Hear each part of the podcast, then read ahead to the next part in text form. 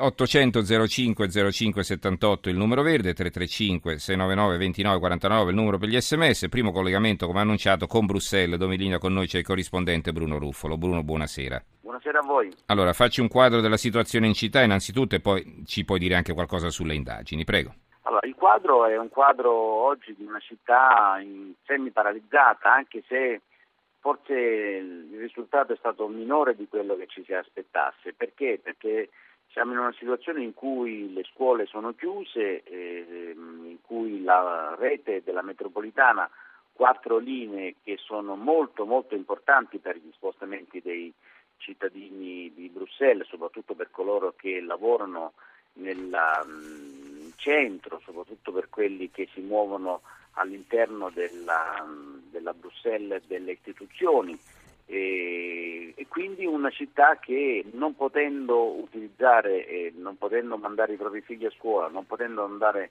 al lavoro, eh, di fatto è rimasta a casa in gran parte, quindi eh, soprattutto i grandi viali della città, il quartiere dove ci sono le istituzioni europee, assolutamente con un, molto molto diversi dal, dal solito, soprattutto questo era un lunedì perché ricordiamo i primi due giorni è stato sabato e domenica in cui ovviamente c'è un'altra situazione dal punto di vista della vitalità della città. Ebbene, quindi una situazione assolutamente anomala. Però che cosa è successo oggi? È successo che il governo ha fatto una lunghissima riunione con i vertici dei servizi segreti, delle strutture militari, della polizia e, dopo tre ore e mezza di questa riunione eh, alle sette di sera eh, il Premier Michel è uscito da questa riunione dicendo eh, ok, il livello di allerta resta eh, al massimo, eh, quindi livello 4, però da mercoledì proviamo a cambiare la situazione, proviamo a tornare in qualche modo un po' alla normalità. E quindi progressivamente ha detto riapriamo scuole e metropolitana.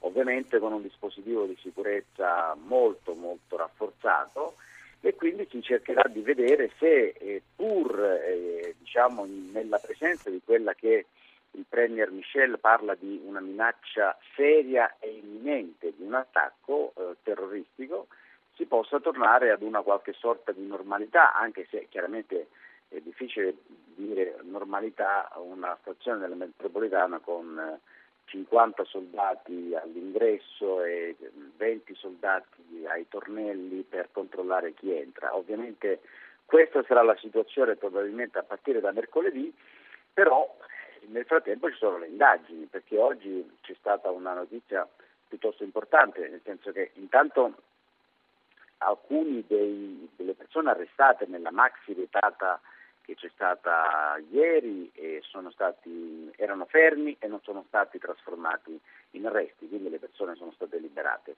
Una di queste però è stato trasformato il fermo in arresto e un arresto con una accusa di terrorismo collegata ai fatti di Parigi. Non sappiamo altro, non sappiamo il nome, non sappiamo quale sia stato il ruolo di questa persona, però comunque siamo di fronte ad uno sviluppo delle indagini mm. che probabilmente oggi capiremo forse un po' di più. Di certo, e questo l'hanno detto ieri gli inquirenti, non si tratta del ormai celebre Salah Abdeslam che è uno, forse l'unico, ma questo ancora non è detto, forse l'unico sopravvissuto dal, del gruppo di fuoco che agitò a Parigi. Mm. Allora, ci scrive Angelo da Roma, prima ci dicono che non dobbiamo cedere al terrorismo, non dobbiamo cambiare le nostre abitudini e poi paralizzano una capitale come Bruxelles. Ecco, però Angelo, scusi, io non ci vedo una contraddizione. Quando c'è l'allerta meteo e ci dicono di stare in casa, non è che ci pieghiamo all'alluvione, è una questione di precauzione e di sicurezza. Adesso stanno cercando di smantellare le cellule dei terroristi proprio per poi tornare a vivere come prima e meglio di prima.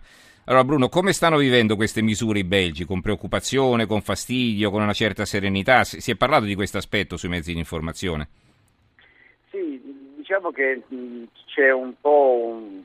sicuramente il sentimento che prevale è quello della paura, perché chiaramente anche nel nostro immaginario collettivo eh, Bruxelles è sinonimo di città sonnacchiosa, città noiosa e, e quindi già questo cambio in situazioni in cui l'allerta terrorismo, non, non dobbiamo dimenticare che agli incroci, nei punti nevralgici della città, ci sono dei blindati con eh, le mitragliette eh, ben visibili e con un radar che gira per cercare di intercettare eventuali eh, attentatori con bombe. quindi effettivamente la, la, l'immagine visiva è impressionante per chi non, ha, non, è certamente abituato a questo.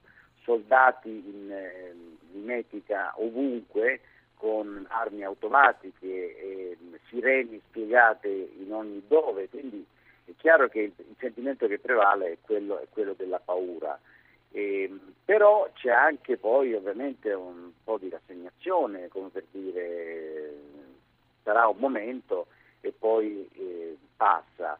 Diciamo che eh, c'è paura e soprattutto stupore. È come se un po' gli abitanti di Bruxelles, un po' come se i cittadini belgi eh, non si fossero resi conto, non si siano resi conto di che poi in, eh, a Bruxelles e in Belgio c'era tutta questa mm-hmm. attività terroristica, anche se poi certamente non è che è la prima volta che esce che eh, cellule terroristiche... Che il terrorismo colpisce, oppure, certo.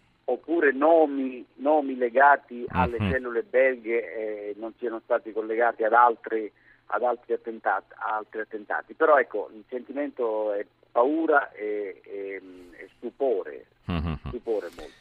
Allora, grazie a Bruno Ruffolo, corrispondente del giornale radio da Bruxelles. Grazie e buonanotte Bruno. Buonanotte a voi.